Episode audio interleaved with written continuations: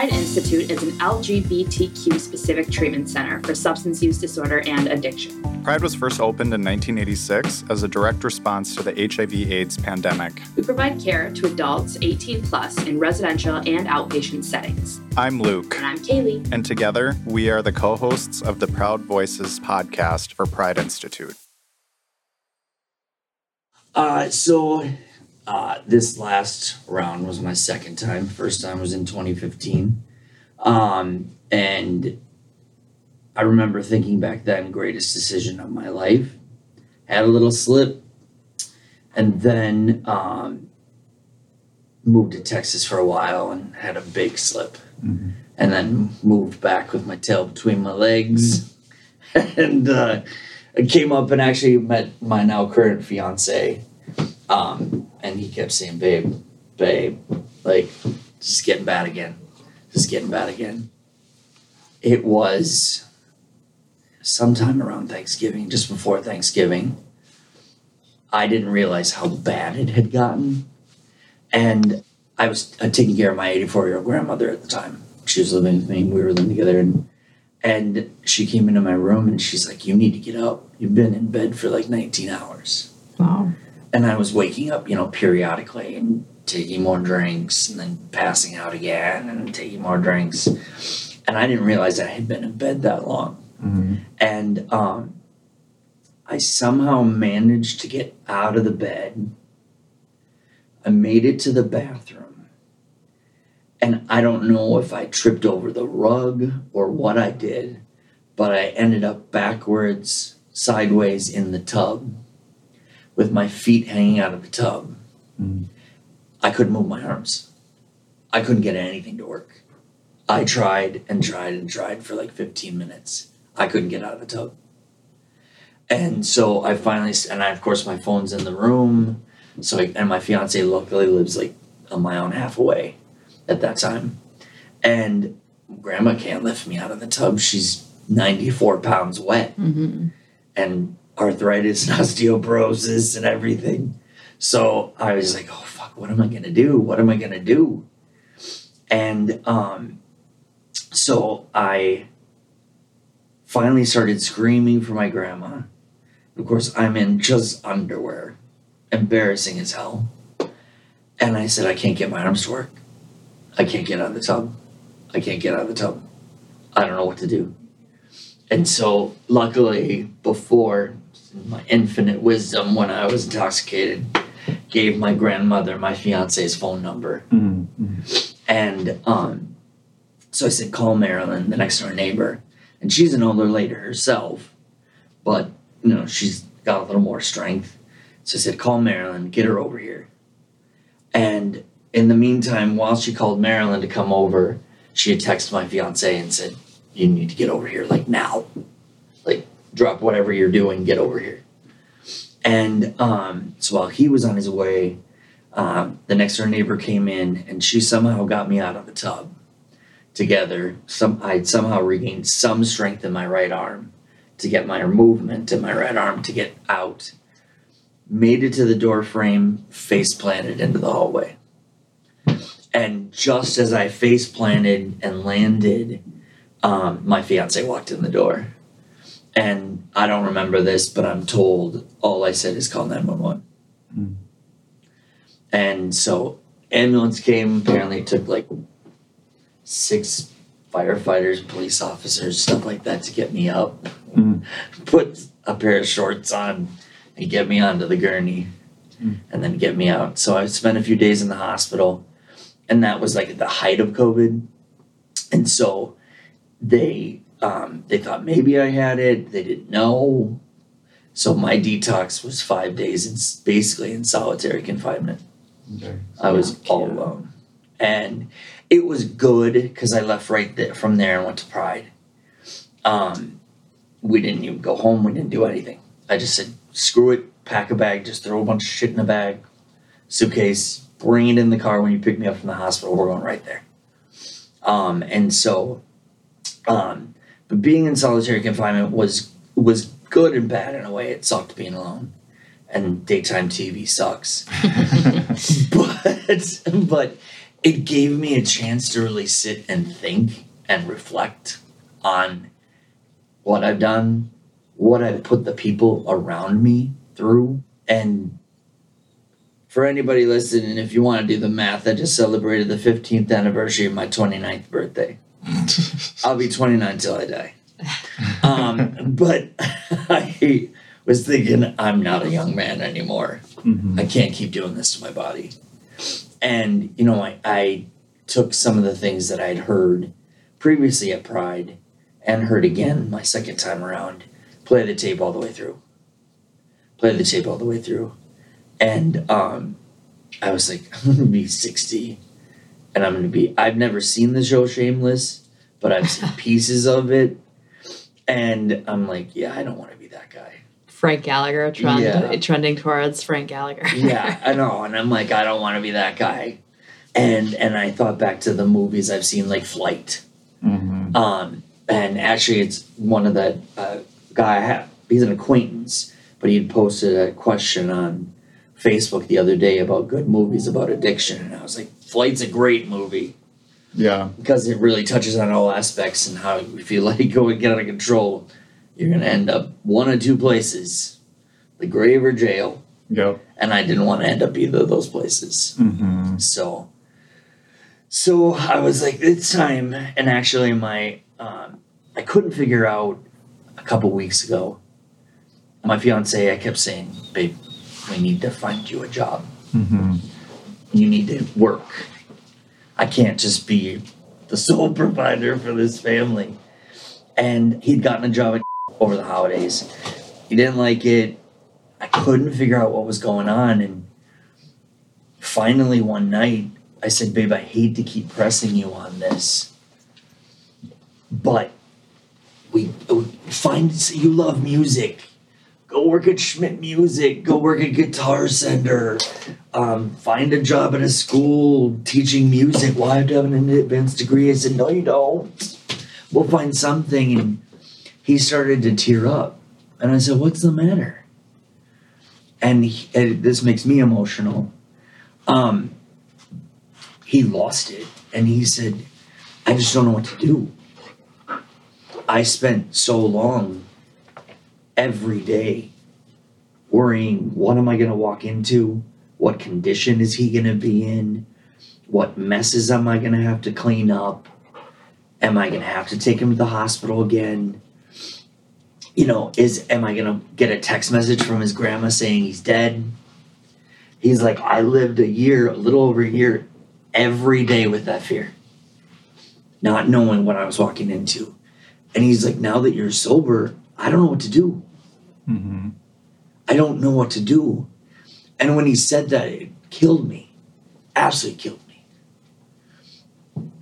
Because we don't, as addicts, we don't think about, I mean, we, we see the surface stuff of how it affects the people around us. But until we stop and have that conversation with our loved ones, we don't realize how much it actually affects everyone around us, Mhm. everyone that's close to us. So, we he and I have been working through that, um, and I keep reassuring him every morning I wake up. You don't have to worry. You don't have to worry today. So we made a we made a rule one now that I'm a truck driver, and he's like, "You're gonna be making all this money, Hmm. so can I be a stay-at-home husband?" I was like, "I love you to death, and I would love that, but you're 25. mm-hmm. You need to work." Mm-hmm. Um, so, um, but we came up with a, a now a rule that till June.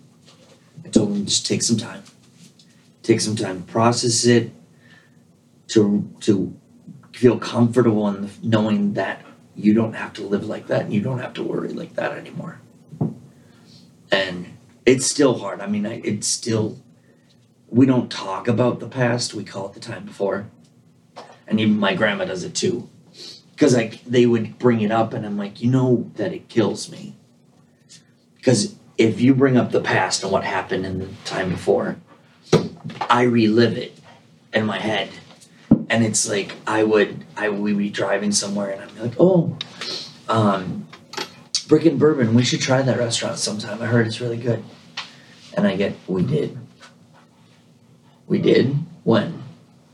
Well, it was in the time before. Mhm. Or we should go to this place. We have. It was in the time before. So, working through all that, not only my internal processing of it and trying not to relive all that, but also while not trying to relive it, trying to ensure that it never happens again.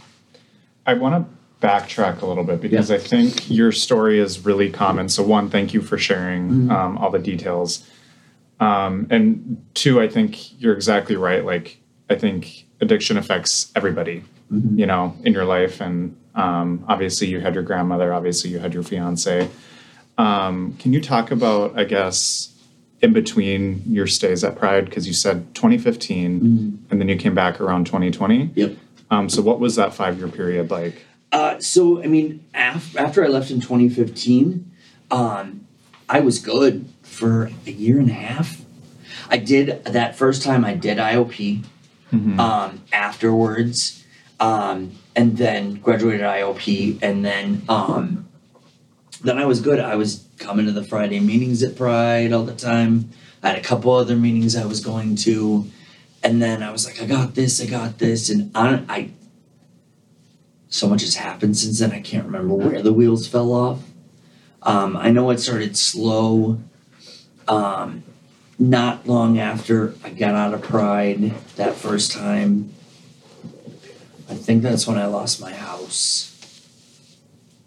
And I think the wheels started to go off then. Um, because there was a brief time where I found myself homeless. And so I was living out of my car moving from parking ramp to parking ramp. And at the time, I had lived in North Minneapolis. Um, and I was moving from the MCTC parking lot to whatever other parking ramp I could find I could hide out in Mm-hmm. for the night. Um, or trying to find friends that I could stay with for a night. But I was so embarrassed about it, I didn't want anyone to know Mm-hmm. especially my family. Um, so I really didn't tell anybody. And then I thought, okay, that, and I know a lot of, I've heard it from a lot of other addicts and people in the community that are like, oh, I'm- a change of scenery. A change of scenery, that'll help me. That'll totally help me not drink anymore. it doesn't work. It so doesn't work. So the industry that I'd been in for 20 plus years, um, we had a branch, kind of a branch uh, division, I guess you could say, down in Amarillo, Texas. And I was seeing this guy at the time, and it was just coincidence. I had gotten an email from the the owner of the branch down there, or the dealership down there, and um, this guy I was seeing was from there, and wanted to move back. So stars aligned, I guess you could say. Moved to Texas, and it was great the first couple months, and then the wheels fell off. Mhm. We broke up, and I was in the city I didn't know anybody, and it was just a bunch of drama, and then the wheels really fell off. So it just it starts off small, and then you're like, okay, I need to do something drastic to get back on track, to get back on the wagon, and and it's like I said, it's the age old thing I've heard so many times: change your scenery. I'll move to a different city where I don't know anybody, I don't have any friends, so I can't get in any trouble. Well, the problem with my DO, DOC, alcohol, it's everywhere. Every block. Exactly. Mhm. And I found myself doing when I was down there, I found myself doing what I would do up here is finding four or five liquor stores close to the house and rotating around them. But it's just like um, even when I was up here before I went to Pride the second time, um, my fiance and I had gone to Costco to get some stuff for his house and for my grandma. And I was like, I'm just gonna pop into the liquor store. And I walk in and the four people in there are like, Hi Mark, hi Mark, hi Mark, hi Kim, hi Omar, Mhm. hi Jeff. and my fiance is like, babe, the people at the liquor store at Costco know your name. Like, babe, that's bad. And even when I was in Texas, um, the people at the liquor store know my name. And actually, a, a few months ago, I got a text message from one of the ladies at the liquor store down there, just asking me how I was doing. Oh, that's nice. She, I think, I'm not 100% positive, but I think she has a family member that's in recovery. Mm. And so I think she recognized the fact that I was there every day or every other day Mhm. buying another giant bottle of, of alcohol. Mhm. So you think a change of scenery, and then you get into social situations um, where it's like drinking is everywhere.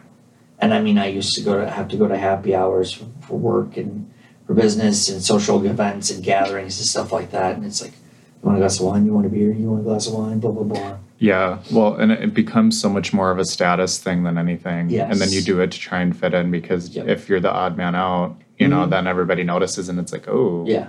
Yeah. why aren't you one of us? Exactly.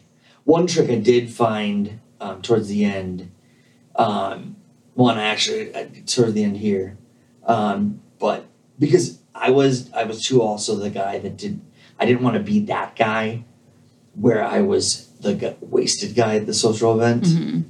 Um, and so I would have one or two drinks at the event, but I got wasted before and after. And if after I've had one or two at the event, I would go give the bartender like 20 bucks. And I'd be like, I'm going to come up and ask for a drink. Just make sure it's soda water and lime Mm. in a lowball glass. So it looks like a drink, but it's not a drink. Mhm. So it takes away that social pressure Right. a little bit. But was still wasted before it. And as soon as I got home, I was making another drink. Mhm. So something I'm hearing a lot in your story, a common theme I'm picking up on is a, the piece of shame. Like there's a lot of you avoiding wanting, you know, to go to different liquor stores, you know, to rotate parking lots so people don't know that you're living in your car. Yep. Um, can you talk about how that piece played into your recovery? Did it enable you to use trying to like avoid being seen by people? Yeah, it helped numb. Um, it's just like um, actually it came up the other night. So my fiance has now got me into online gaming. I don't know how that happened. Um, and so it's not only he and I, and Brendan, we're sitting like five feet from each other now, um, but all his cousins are on. And somebody brought something up, and I said something about the shame of it and numbing. And I said, you know, I said, I said, babe, you remember even me? Like I told you, I don't even taste it anymore. Like I was drinking vodka straight, and it, I, it tasted like water to me. Hmm. I didn't even have it. It was to numb. It was to not feel, to not feel that shame, that guilt, that hurt. Um, you know, just to not feel it. And I and you mentioned shame, and I think back. Um, my counselor was Catherine um, when I was at residential, and towards the end, um, we were kind of talking about shame and guilt and stuff like that. And um, she said, you know, is having a drink shameful? And I said, well, I guess I don't know what you mean. And long story short, it was basically the act. Like if, like say you had a glass of water, taking a drink from that, that's not shameful. It's what happens after that. Drinking drink of vodka is the actual act of taking the drink is not shameful. It's what happened after that. It's sneaking around, s- turning off my phone so because now my fiance can track me on my phone. My grandma's always had the ability to track me on Friend Finder, Mhm. um, but turning it off so they can't see that I'm sneaking to the Costco liquor store or something like that. And and then I would drink more after I've committed that first act of drinking to cover up the shame and pain that I've had um, from knowing that I'm screwing up again. I'm screwing up. And as an addict, I think that shame and guilt does Mhm. rule our lives.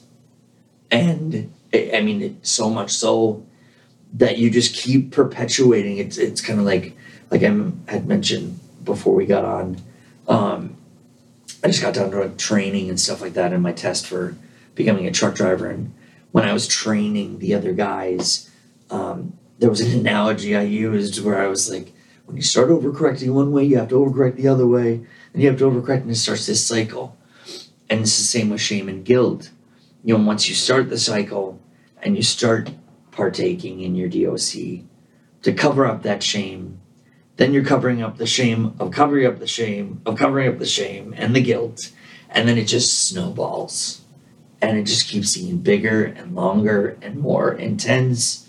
And then before you know it, you face planted in the hallway and have to have the ambulance come get you. Yeah. So yeah, so it, it's it's a dominating factor. That's so fascinating too, given like obviously pride we everybody that comes to our doors is queer one way or the other. Mm-hmm. And like I think back to like our time in the closet where it's like you have to think about the way you walk, the way you talk. You know, you can't let them know what kind of music you listen to or what your interests are. If you watch the Golden Girls, like everything is just so calculated and manipulating your place and your status in the world. Yes. And pairing that with like, you know, addiction and recovery, Mm-hmm. it's like two very, very similar things. Yes. Yeah, and and and I'm glad you brought that up because this last four weeks, I've I've had it's been harder. Luckily, I've had my fiance by my side the whole time, and we're only in class uh, Monday through Thursday, and then I'm home Friday, Saturday, Sunday. Um, but I've had to hide who I am when I talk when I'm in training because this industry is very male dominated and very homophobic and racist dominated. Um, and so everybody thinks down there thinks I'm married to a woman. I call her B because it's just easier. Mm-hmm. Um, they think they actually think I'm a straight conservative Republican Trumper, and it. Uh, but I've had to I've had to conceal that, and that's been harder too because then I keep thinking, okay, well now I'm having to hide who I am. I don't want to feel this shame and guilt of being who I am, being the complete opposite of what they think I am, and but I I know I can't go back into that life. I hmm. can't go back into the drinking because then I'll just be right back where I was before. Well, and this is your job that's going to bring you to the next phase of your life. Yeah. And so it's like, Yeah. that's awful that that still exists. Yeah, it, it does. I mean, comments are made, and I and it's usually very hard to offend me. I'm. I'm. I know it's horrible to say, but I'm the most non PC gay man there is out there. I just don't have time. And um, but the F word does get under my skin. I hate that. And our instructor made a comment the other day when he was talking about San Francisco. He used the F word, and it was so hard, so hard not to say something, not to just unleash and be like, "Okay, listen.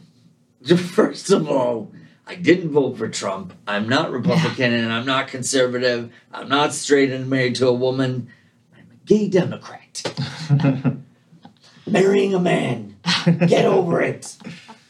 But um, but it's just yeah, it's just it's it's hard. And one of the other guys in the class, I can't. I don't think he's he's gay or queer or anything, but um, he's very quiet and meek. And I can see when the comments are made around him, it's harder for him to take. Um, and I made a comment to him. Well, uh, Wednesday night because we had to be we had to leave to go down to Wisconsin at 5 a.m. And he lives up in New Hope near me in Maple Grove. And instead of driving the hour and 20 minutes at 2 or 3 a.m., I was like, just stay in my hotel room with me. It'll just be easier. Because I was just staying down there on my own dime. Because it's easier than driving two hours a day back and forth. And and I, we were talking about something. And I said, I can tell it kind of makes you uncomfortable when when the guys make comments about race and stuff like that and about conservatives and liberals and the F comment and he's like, Yeah, I'm not used to that. I'm not I've never been around that. He was homeschooled his whole life. Mhm. And I said, you know, it's it's it's not easy, but being in my advanced years of twenty nine, um sometimes you have to do what you have to do and yeah it sucks that you have to put up with it but you gotta do what you gotta do Yeah, and it's really just surviving at, at Yeah. that point. Yeah. And so it sounds like, you know, that shame is a journey and, Yes. you know, it's not just like you get sober and then you don't experience shame anymore. I mean, it, it shows up in all types of ways in our lives. So I think Yes. that's really important that you've shown a light on that today. And I just want to say thank you so much for joining us. We really appreciate your Thank you perspective. me. Thank you for joining us on this episode of Proud Voices. You can find us where you find all your favorite podcasts. Don't forget to follow and subscribe. We'll see you next time.